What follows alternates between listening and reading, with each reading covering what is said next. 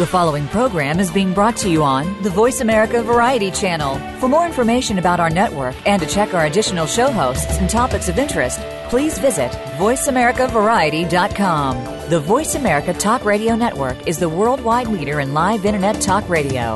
Visit VoiceAmerica.com. The views and ideas expressed on the following program are strictly those of the host or guests and do not necessarily reflect the views and ideas held by the Voice America Talk Radio Network, its staff, and management.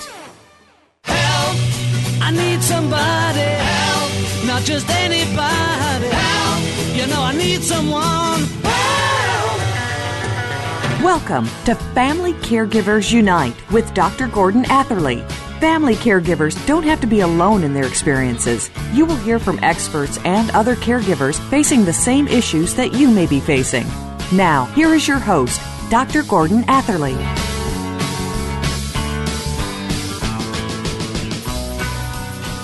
Welcome to episode 316 of Family Caregivers Unite. This is Dr. Gordon Atherley, your host. I'm a physician retired from medical practice. The topic today is comparing British and Canadian support for family caregiving. Supports provided to family caregivers vary according to the role that's perceived for family caregiving. One perspective is that family caregivers are homemakers, helping family members with personal and, dom- and domestic things, which um, health conditions prevent the family members from doing for themselves. Another perspective is that family caregivers should be members of the circle of care. That's the team of healthcare professionals and social workers who currently are providing services for the family caregiver's family member or members. The two contrasting perspectives prescribe remarkably different types of supports that family caregivers are presumed to need. Now, throughout the 300 plus episodes of this show, I've heard about family caregivers' challenges in getting the supports they need. And examples of those challenges are the need for support in learning about things that they need to know for their family caregiving. Um, support in exchanging information about their family members with healthcare and social service professionals, support in combating their own physical, psychological, and financial exhaustion.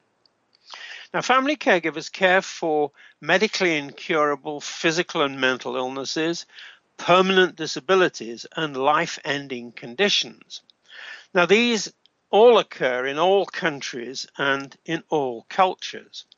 So, how the various countries and the particular cultures actually support family caregivers' needs and their requirements, that's something that's itself in need of much more discussion, especially with or involving family caregivers, which is why our topic, comparing British and Canadian supports for family caregiving, is so important. To discuss it, our guest is Donna Thomson. Now, Donna began her career as an actor, director, and teacher. She started her second career as a disability activist, author, consultant, and writer in 1988 when her son Nicholas was born with severe disabilities. She's authored The Four Walls of My Freedom Lessons I've Learned from a Life of Caregiving, a book which was published in 2014. She blogs regularly on her, her website, The Caregiver's Living Room. She teaches family caregivers best practice advocacy skills in her workshop, How to Know What You Want and Get What You Need. She's co founder of Lifetime Networks Ottawa, an affiliate of Planned Lifetime Advocacy Networks in Vancouver, Canada. She's a board director representing family caregivers at NeuroDevNet, a Canadian Centre of Excellence. She's married to James Wright, former Canadian High Commissioner to the United Kingdom. She and Jim have two children, Nicholas and Natalie. Now, welcome to the show, Donna. Thank you. I'm pleased to be here. Great. Now, let's start with the first question, which is please tell us more about your own personal experience of family caregiving. Donna? Well, um, I, I, I feel that I have had um, rather a lifetime of caregiving. Uh, I was about 18 years old when my father had the first of three strokes uh, that eventually took his life. But before uh, my dad passed away, he uh, had lost his mobility and his speech, and he lived with us at home for um, uh, about two years before he passed away. And I, I, um, I certainly uh, be, learned something about what it is to care for a loved one uh, at home. Although uh, my mother obviously did most of the caring. When my son was born in 1988, he was my first child, our first child, and uh, he we learned that he had severe cerebral palsy and he was also very, very medically complex. And he continues to be medically complex. He's 25 years old now, and he has a great, he has a really great life, but it is a life uh, that does involve a lot of bed rest um, and one-to-one 24-hour care, uh, nursing care. So um, I did a lot of his care uh, throughout his childhood, his infancy, his childhood, and his teenage years. And Nicholas now, um, as of about two years ago, lives in uh, a care home nearby our family residence, and we visit him. Um, almost every day, I would say, where he lives.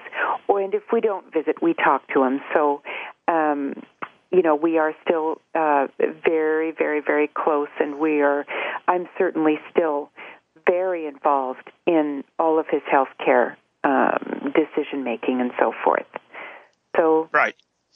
I'm only going to stop you there because you've, as I say, been there, done that, just as so many people who are listening to us have been there and done that, and that's profoundly important uh, as a way of making connections. So now I want to talk, you to talk to us about your book, The Four Walls of My Freedom Lessons I've Learned from a Life of Caregiving. Please tell us about that, Donna. Well, I wrote, um, you know, I wrote this book uh, simply really because um, I discovered an idea that transformed the way I thought about our family life and our family experiences with our son's disability. Um, we, I, you know, previously I, I really believed that our family experience was so unusual, so radically different from other people's, um, that uh, I it was a, an accident of nature, and our story didn't really have anything to tell anyone else. But uh, in conversation one day um, with someone that I met, actually in Ireland, we were traveling. I was traveling with my husband. I began to have a conversation with someone who told me about the work of uh, an economist from India who had won the Nobel Prize for economics for something called the capability approach. And Amartya Sen uh, is the author of the capability approach, and he devised a whole way of looking at circumstances of adversity. Um, and he wanted to know how people could have a good life, even though um, fate had had uh, dealt them a difficult deal. And I became captivated by this idea, and I began to do a lot of research, and I discovered that I could look at our family life and Nicholas's experience um, through the lens of the capability approach, and that if we took Sen's ideas about capability and applied them to a policy lens uh, in Canada and in the UK, where we were living at that time, that we could, if we actually asked people, what do you need to have a good life, given all of the givens of your life? we could use the answers to, the, to that question as a policy making tool. That's what Sen was doing with extreme poverty in India and in the rest of the developing world. Um, and so I decided to take his ideas and apply them to the caregiving experience. And that's basically was, was is you know sort of the where that book came from and uh, I got very excited about it because it, it truly it was an idea that changed my life. Yes, um, tell us a little bit more about what you led, what really led you to write the book. I, you've explained quite a lot of that, but I want to, you to go right back to the beginning of when the thought first came to you that you should write in the way that you've done, Donna. Well, I, you know, I didn't want to simply write the story of our experience. I had a very political agenda. I felt that we needed uh, to shift our thinking as a society about dependency, about caring for others, and how we support the giving and receiving of care in families, in communities, in provinces, in countries. And so, with that political agenda, basically what I did was um, with every idea that I wanted to present, whether it was an idea about the human worth of people who are very, very dependent, or the worth of uh, people who give care um, throughout their lives, like me. Um, where do we fit in society, and how should governments and communities support us in our care, in our giving and receiving care? So what I basically did was I had these ideas that I wanted to express, and I went through my memory banks of our family experience, and I chose stories that actually happened to us to to to to introduce each idea. Um, so this is the role of education, and I told stories about what happened to Nicholas in in school. Um, how when I couldn't find a school that would accept him in London, for example, in the 1990s, um, when we lived there at that time, I was desperate, and uh, I, I thought, what if there is no school that will actually accept my son? What will happen then? Um, until I actually called the school right down the street from where we lived, even though it had hundreds of stairs. I didn't think that uh, it was a possibility, but I was, as I say, I was desperate. So I picked up the phone, and the head teacher, the principal of the school, answered. And I actually remember saying to her, I suppose there's no way you would want my son. And she said, Of course we want him. He's in. And I, I, I said, well, I, am not sure that you you uh, know what you're talking about because I actually haven't described everything he needs just to get through the day. And um, so she said, no, no, no, no, no. I am trying to create a mini society in our school, and um, we don't have any children with disabilities. We need one. Now, and Donna, so, I'm only going. I'm going to stop you again here because of the, what I call the tyranny of time. Oh, yes. We, do ha- we have to take the break, but we're coming back, and all of those things that you want to add, we'll have a chance to do in the next segment.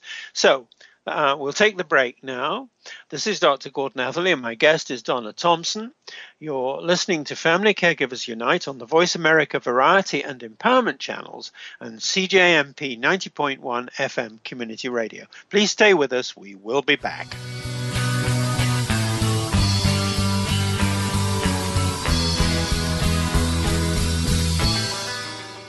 Want more positivity in your life? Are you ready to get healthy, happy, and energized? Join the Stella Donna Goddess Gals, Cynthia Brian and Heather Brittany, for a power hour of stimulating, supportive conversation on Star Style. Be the star you are. A lineup of best selling authors, celebrities, and experts join the effervescent mother daughter dynamic duo in this upbeat, positive, life changing talk radio playground. Star Style. Be the star you are. Wednesdays, 4 to 5 p.m. Pacific, 7 to 8 p.m. Eastern on the Voice America Empowerment Channel. Lend us your ears. It's power time.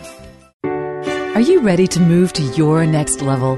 Listen for Empowering Women, Transforming Lives with host Rebecca Hall Gruyter. Each show will focus on a central topic with discussion, guests, and your questions being featured. Our show is perfect for women who feel a call in their heart to step out in a bigger, more powerful way in their life and just need some encouragement, inspiration, and practical steps to support them on their journey. Empowering Women, Transforming Lives can be heard live every Wednesday at 2 p.m. Pacific Time, 5 p.m. Eastern Time on Voice America Empowerment.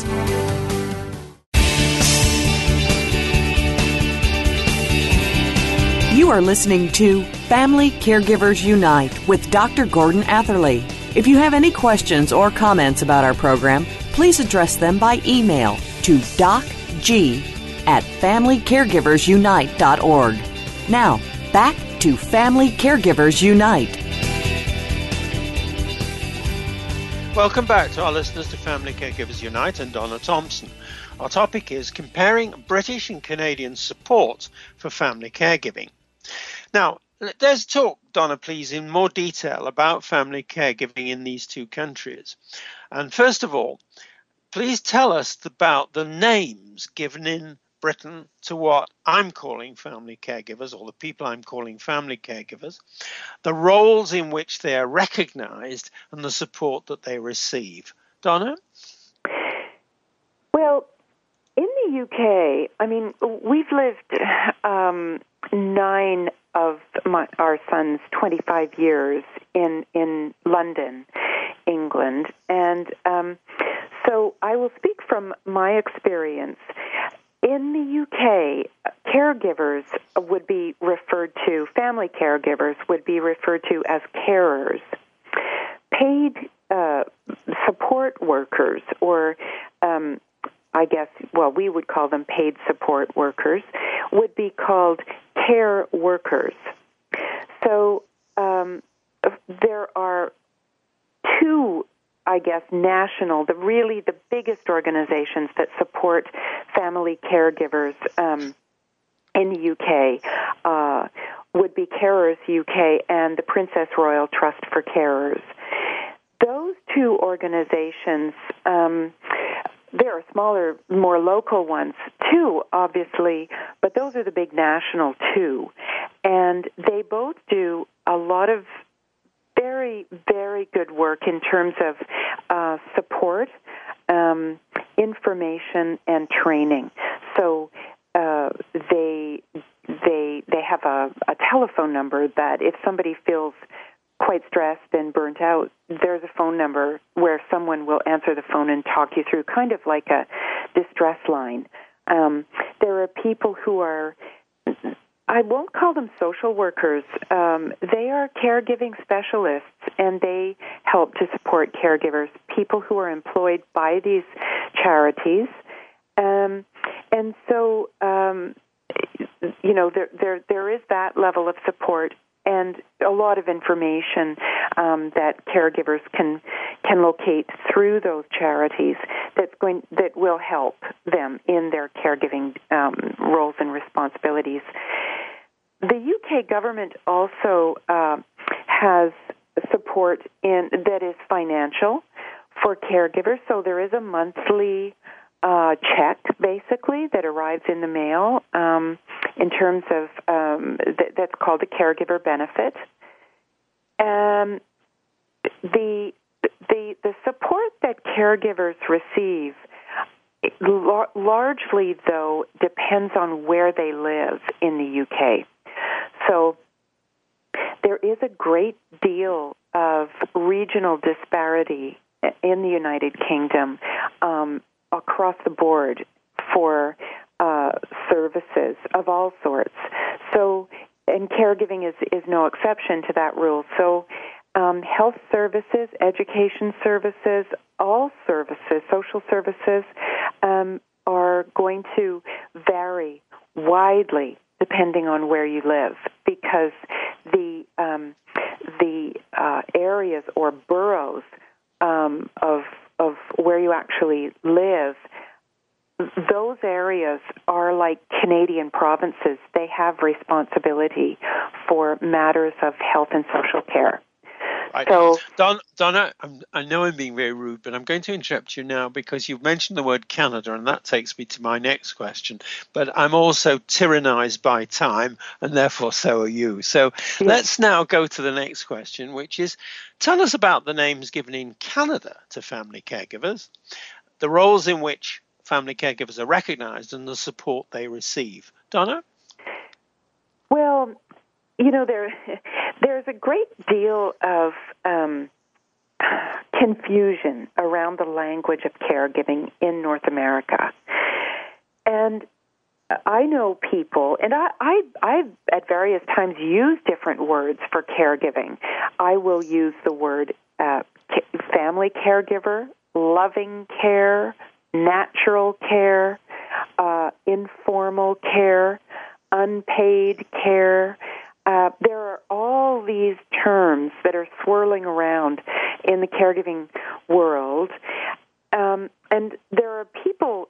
There, there's always going to be somebody who takes great exception to all of those terms, yes. um, or one or another of them, and I think that's because um, you know to say someone is um, an article in the in the in, in the in the paper last week taking great exception to the word informal caregiving, which is a term that's thrown around all the time nowadays, and it does refer to unpaid family caregiving, caring for somebody out of the the love in your heart, and people take exception to that term because it it doesn't reflect the challenges that are inherent and the fact that people really do pay with um, the loss of a job, with um, with well, people pay to give to give care uh, to somebody they love in many many different ways. So we haven't found the language in North America yet that ac- accurately captures the challenges, the costs and the burden of care, as well as the joy and the benefits of it. So I think, um, you know, that's our challenge. And I think also that reflects the fact that we don't know in North America the place of caregivers with respect to the circle of care. Um, as you mentioned at the top of the show, we don't know where caregivers belong. What, what, what is the gravitas of our voice? do we have a place uh, on a hospital chart? Do we um, should we be able to uh, phone doctors after hours? What what where do we fit? I don't think we've worked out that question, and yet so much responsibility for very complex healthcare tasks has been downloaded to family caregivers. So. Um, those are the two sides of that coin. We haven't worked it out yet. Right. Now, I'd like you, Donna, to summarize for us what I'm going to call the similarities and differences you see in the ways the two countries name family caregivers. You've already said a lot about that, recognize their roles and support them. Similarities and differences. Donna? Well, I think um, I think what's interesting that about the UK is that um, the the national coffers at the moment in the United Kingdom are empty, and so uh, sometimes financial adversity um, and cha- you know cha- challenging budgets are going to, in fact, help somebody like a family caregiver in a way because people are then prepared to throw away the status quo and invent something new. And in the United Kingdom, what's happened around social care is that um, social enterprise or businesses with a social a purpose, a social good as part of its purpose, have really begun to flourish in that country much more than here. So you see a lot of um, uh, businesses that have started up, which also particular objective to meet a social need. Um, you have a two-tier healthcare system um, in the United Kingdom, and uh, so caregivers are, I think, encouraged to be a little bit more entrepreneurial and creative. The other thing about the United Kingdom is that now everybody has a right to a personal budget. So anyone who wants direct funding for their for the social care that they're organizing for their loved one uh, can have uh, just give me the cash and I'll and I'll do it. If I need somebody to clean my house, I'll hire that. Uh, if I need somebody to walk my dog, I'll pay somebody for that. It's not the um, social care funding isn't as closely tied to um, transfer payment agencies. So in the United Kingdom, you won't see a situation so much that you would hear as in, well, what's on offer is a day program that runs on Monday, Wednesday, and Friday from 9 to 3. People in the United Kingdom can get the cash instead. So that's created a lot of business opportunities for people um, to help family caregivers. Now, there are a lot of problems with that system as well. And uh, we don't have time to go into all of the pros and cons of the direct funding as it's rolled out in the UK uh, now. But you know, it's a very, very interesting social experiment that's gone on in the UK. Something I know that I and a lot of my colleagues are looking at closely to see um, what can we learn from uh, the UK experience because our cultures are so close.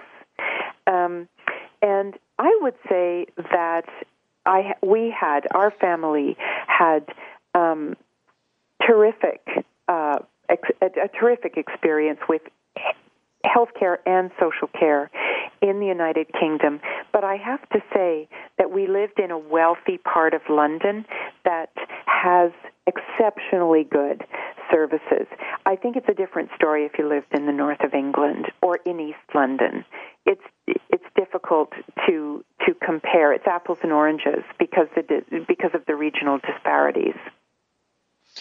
That's a very interesting comment, and I guess what it raises is a, is a question that I'll just put rhetorically to you, because once again we're going to have to take the break.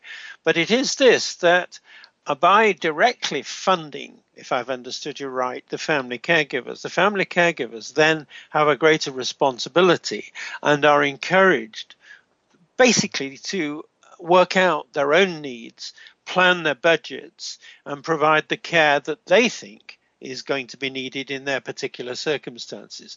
Now, I, I, know that's a lengthy description, but just just very quickly, have I got that at least half right, Donna? Yes. Very interesting. And it's actually should... it's not it, the funding, of course, is going to the person with the care need, uh, but it's up to the family caregiver in reality to take that check, cash it, and do something with it. Gotcha. So um, people, but people don't have to take that direct funding if they if they don't have the capacity. If they're alone and don't have a family caregiver who will take that responsibility, they can still take the state offer right. of programs so and and services. But you don't have any choice then. Right. Now, once again, tyranny of time. So we'll take the break. Um, this is Dr. Gordon Atherley, and my guest is Donna Thomson. You're listening to Family Caregivers Unite on the Voice America Variety and Empowerment channels and CJMP 90.1 FM Community Radio. Please stay with us. We will be back.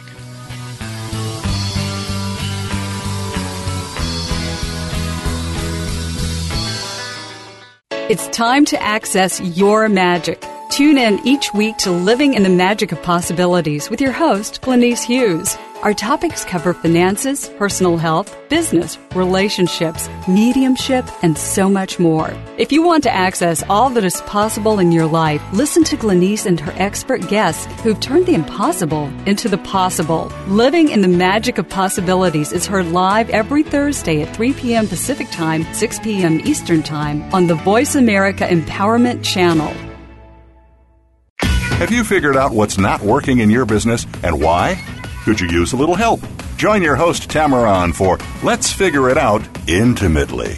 Tamaran was struggling with the same issue, so she hired other business coaches and experts to help her see what she couldn't. Her journey is to keep learning, and she is here to share this with you so that we can all keep working together. Let's figure it out intimately. Airs live every Wednesday at 6 p.m. Eastern, noon Pacific on the Voice America Empowerment Channel.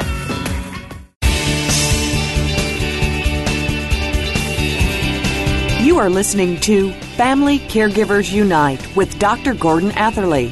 If you have any questions or comments about our program, please address them by email to docg at familycaregiversunite.org. Now, back to Family Caregivers Unite. Welcome back to our listeners to Family Caregivers Unite and Donna Thomson. Our topic is comparing British and Canadian supports for family caregiving. Donna, let's talk about family caregivers and the healthcare systems. Talk some more because you've already um, outlined, I think, a very key uh, differentiation in the two systems. But I now want to know more about the way in which British family caregivers, this is my first question, work and communicate with the healthcare system itself and are accepted by it as members of the healthcare team or circle of care. Donna? Well, I think, you know, an awful lot has changed. Um, it, oh, over the past 20 years. It has here too, but it's changed much more radically, I think, in in the UK. Um, we first, our family first moved from Canada to London, England in 1992. And in, in 1992, um, there were traditions of how the systems worked and how sort of the the family doctor um, um, you know operated the the the business and those traditions were very embedded. For example, and, and they were cumbersome. Um, mind you, in 1992, the computer wasn't invented yet. So, um, you know, obviously this is some time ago now. But when we first moved there, our general practitioner, who in the U- in the UK is the center of everything, one still does n- not go directly to a specialist ever. You have to go through the GP for everything that you need in the healthcare system. So, um, uh, and that's true even in private medicine. But we always use the National Health Service, so I'll just use as as an example. So, in 1992, to have a prescription filled, and even even refills, I had to walk down the street to the doctor's office and drop off a request for that prescription. Then, two days later or a day later, I had to go back to the office and collect the prescription, and then I had to bring the prescription to the drugstore. There was no there were no phone calls, let alone um, internet uh, discussion between the doctor's office and the pharmacy. So I had to make, I think, six trips to have um, a prescription filled, and Nicholas was probably on 12 different medications.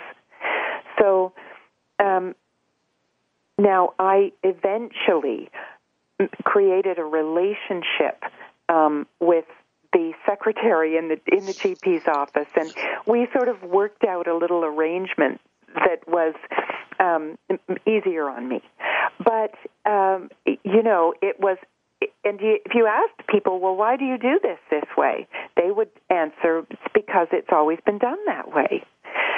And so, um, but now you know, things have really moved on out of necessity and out of a need for for far greater efficiency. Um, but at the same time, with efficiency comes the uh, diminishing face-to-face contact with the doctor's office. So now, of course, all you have to do is phone, and they, you know, they'll phone the, the pharmacy. It's more, it's more similar to the way it works today in Canada. Um, uh, but you know, I and I would say that similarly, we were. Nicholas was a patient on community palliative care service in London, and that service is very community oriented. And I don't think we've ever had as good care as we had. I never had as much support as a caregiver as I had in palliative care in England. Um, you know, I, I would say that it is exceptional in terms of um, really supporting the family caregiver. Right. Now, again, I want to take you to Canada now. Please talk about the ways in which Canadian family caregivers work and communicate with the healthcare system and are accepted by it as members of the healthcare team. Donna? Well, I think that in Canada, what has happened is that so much care responsibility has been downloaded to families uh, we ran a home hospital uh, for Nicholas as long, you know, until he moved into a care facility.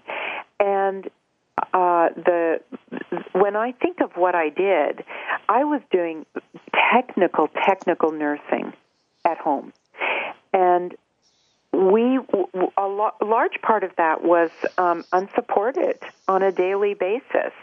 I was making life and death decisions. Um, and doing CPR and, and so forth regularly. And I think when you do that kind of extreme caregiving, the expectations of families is is quite horrendous. So then the healthcare system, the response of the healthcare system, is to um, to respect the family caregiver as a part of the treatment team to some extent but there really isn't, I don't think, the the level of support that should be there given the responsibility of the burden of care that has been downloaded to families. That's very clear. And it goes back to several other things that you've said, which is essentially that the support depends very much on what how the system supposes that family caregivers are going to operate with it. So now I want you to please summarize for us the similarities and differences, just as you did before, in the ways in which family caregivers in the two countries work and communicate with the healthcare system or systems and accepted by it as members of the healthcare team. Donna? Well, I think I think the primary difference really is the role of the general practitioner in in the UK. The fact that everything stems from the GP. Um, if you need to see a specialist, if you need an X-ray, if you need um, a blood test, if you need an MRI or um, or a hospital admission, everything has to come from the general practitioner. So you can't bypass the general practitioner in the UK the way you can here. And, you know, the way we tend to go straight to specialists for many, many of our healthcare needs. So I would say that that's probably the biggest fundamental difference in the way it's all organized. Um, and there are, you know, benefits and um, there are pros and cons for the family caregiver to to both of those systems. I think um, the continuity of care is is uh, for for the and which has obviously great benefits for the family caregiver. The continuity of care is maybe easier to kind of track. It is it is perhaps a better continuity of care if you're always going to the same person who knows everything about uh, you know all of the appointments and somebody's keeping track other than the caregiver um, somebody's keeping track of the big picture. So the fact that we're kind of more fragmented here, I think, makes it harder for family caregivers to get support um, on an ongoing basis. The family caregiver can be, or the GP rather, can be a very good support for family caregivers, um, and often is called upon to do so regularly. Um, but it's, you know, but also uh, it can be frustrating that you have to go to the GP when you quite clearly need the assistance of of uh, of a specialist in a hurry. So, um, you know, I I think that pro- those that probably encapsulates in a very very general way um, sort of what the differences are, and I think in both countries, both systems are struggling to find the correct place for the family caregiver in both in the hospital and in community care. I mean, the whole medical profession is struggling to figure out community care. Um, I don't think we've ever had so many patients living in the community with very high needs, complex needs, um, many people with Alzheimer's, and these numbers are just growing and growing. So uh, the whole medical profession, all the supports and services in allied health are going to have to play catch up big time. Now, that raises a question which I think probably applies in both countries, and that is this. Um, if um, people are being sent home from hospital in, forgive the language, sicker state quicker than was ever the case before, that increases the burden not only on the community services but also on family caregivers. Now, given that proposition, and I'm not sure whether you agree with it or not, then how, in your view, very quickly, should family caregivers be positioned in both countries?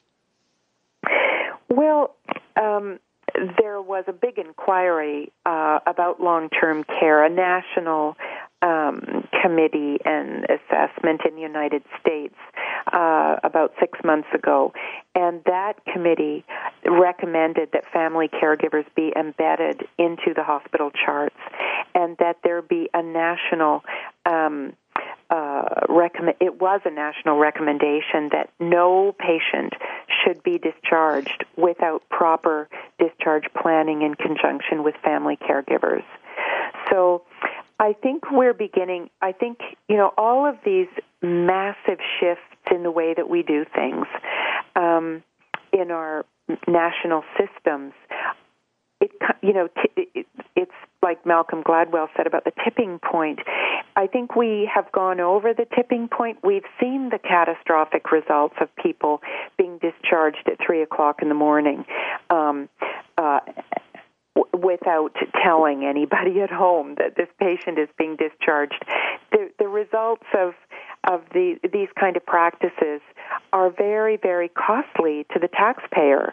So um, we're beginning to, to sort of realize, okay, well, we're going to have to do things differently, and the family caregiver is really going to have to be part of the professional team. So right. we have to professionalize the family caregiver and give uh, the family caregiver proper professional respect. And right. at, the, at the same time, though, we have to give them an, out, an opt out clause. Yes. So it's a complicated, um, you know, it's a complicated problem.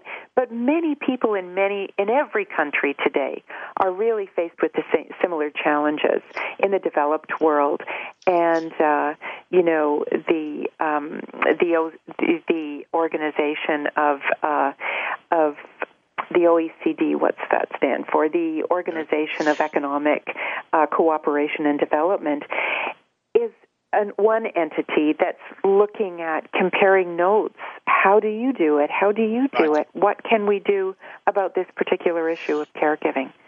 So now, on that point, once again, I'm going to have to break in, but we will be tidying all this up in the final segment. So we'll take the break now.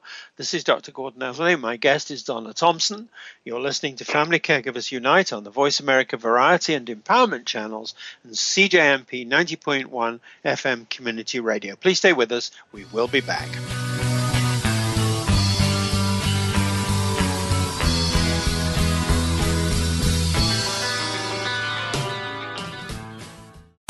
Are decisions at the leadership level determined by influences of external factors? Discover by tuning into From the Boardroom to the Bedroom, the Protocol Praxis with Suzanne Z. Pedro. Science reveals that decisions are made subconsciously based on emotions and learning which occurs before one is aware. So take a chance. Open the door. Reframe your critical decisions with proven successful strategies. The boardroom to the bedroom. Tune in every Tuesday at 4 p.m. Eastern Time, 1 p.m. Pacific on the Voice America Empowerment Channel. Tune in every week for the Wellness Lounge, a step further, with host Desiree Watson. Our program empowers you to incorporate a wellness lifestyle into your life, supported by a diverse selection of guests, including physicians, athletes, and education and government professionals, while helping you realize the connection between mind, body, and spirit. You'll achieve a personal edge in injury avoidance, stress management, and personal development. The Wellness Lounge, a step further, airs Mondays at 9 a.m. Eastern Time, 6 a.m. Pacific Time on Voice America Empowerment.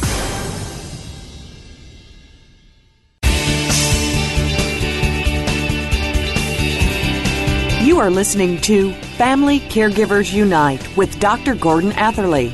If you have any questions or comments about our program, please address them by email to docg at FamilyCaregiversUnite.org. Now, back to Family Caregivers Unite. Welcome back to our listeners to Family Caregivers Unite and Donna Thomson. Our topic is comparing British and Canadian support for family caregiving. Uh, Donna, let's talk about what more you would like to do personally and see done to help family caregivers in Canada benefit from the experience of family caregivers in other countries such as Britain. So, first question what more would you like to do to give that help? Donna? Well, I think I think it's um, you know as I, as I mentioned earlier, I think the the experiment of direct funding has very very profound implications for the family caregiver experience. Um, it's something that I think we want, but also something that one might say sometimes looking at the UK experience, be careful what you wish for. So I think we need to really be looking, as I say, internationally. I know that, um, you know, with some of my colleagues, we've been talking about trying to think about how we could start um, a global uh, discussion of comparing experience on in family caregiving or in natural care, unpaid caregiving, whatever you want to call it, um, so that we can understand uh, how to make our systems most supportive as well as most flexible. Um, incorporating individual solutions for individual, uh, you know, problems in people's family homes. Um, certainly, family caregiving is a messy business, and one solution will not fit all.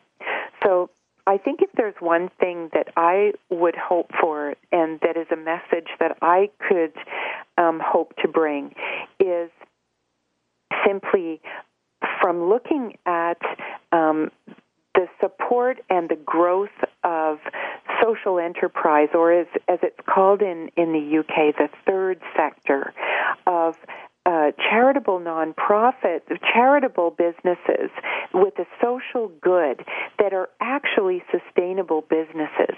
And if we can support that direction so that we are encouraging more civic engagement in, in the community and more civic engagement in private enterprise to support um, family caregivers and, and uh, people with care needs in our communities, uh, caregiver employees, and and just across society. Um, I I would hope that we would be able to learn from each other's experience. Very good. Now, who in Canada? What organization in Canada would you like to see taking the action that you're calling for? Well, um, I think it's I mean, it's it's a it, it's a it's a multi-sector um, issue. It's a, it's a pan government issue.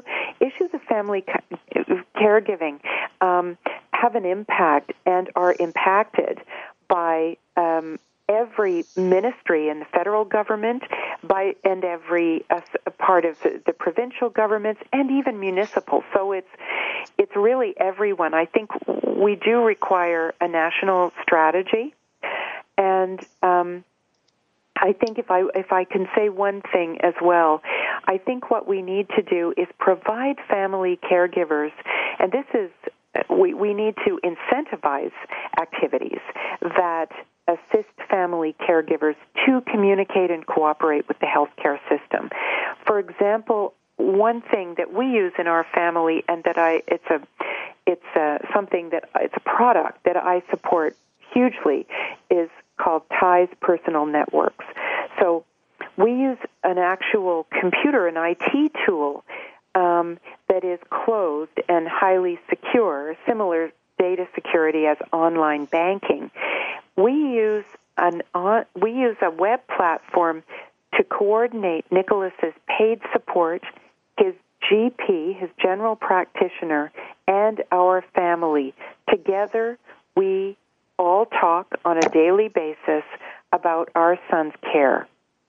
Right. And to bring together in a real, really concrete way um, ways that we can blend formal and informal care.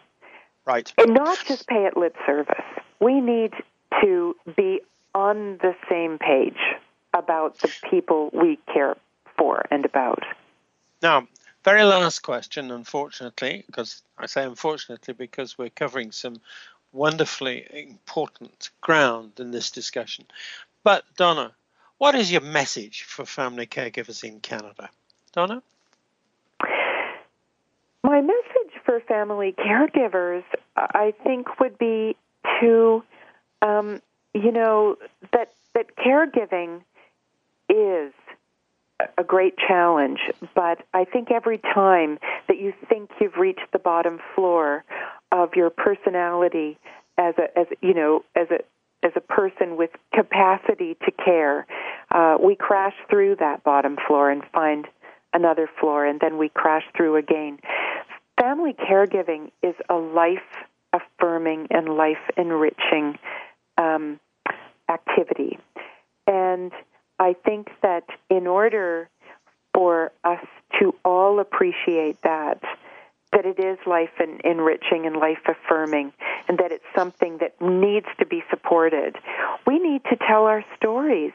So I would say to family caregivers in Canada, tell a neighbor, tell your extended family, tell your employer, tell your coworkers, let's tell our stories of caregiving so that people begin to know. Because too often we keep silent and then people just don't know what it is to give care or to receive it. You know, I, of course, strongly agree with that, what you've just said about stories, not least because of the experience I've had with this talk show. That is, um, the voice of someone describing their story, how they what they encountered in the way of challenges, how they overcame them, um, is at times heart stopping in the very best way. That is to say, it captures your attention, um, gives the person who's talking your fullest credibility.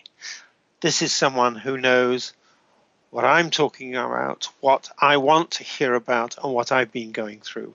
And so that's what you've just shared with us, Donna, is a very powerful message. And if I ever get the opportunity, I'd love to go through this again with you in more detail to see how I can help with you and your colleagues in this kind of work. So I want to say, Donna, thank you for sharing with us your experience on two continents, your insights, which are very in, in, intensive, I would say, and your advice, which is powerful because, as I've said to you before, you are an authentic authentic vo- voice. And I want to wish you all success in your work for every family caregiver's sake. I want to say thank you to our listeners. We'd like to hear your comments on this episode. And from our listeners, I'd like to hear about ideas for topics or if you're interested in, interested in being a guest on the show. Our next episode will be India Rainbow Community Services Confront Elder Abuse. Please join us, same time, same spot on the internet. Talk with you then. Thank you again for joining us this week for Family Caregivers Unite with your host, Dr. Gordon Atherley. Please tune in again next Tuesday at 10 a.m. Pacific Time, 1 p.m. Eastern Time on the Voice America Variety Channel. And until then, we hope our program will help make the coming week easier and more hopeful. And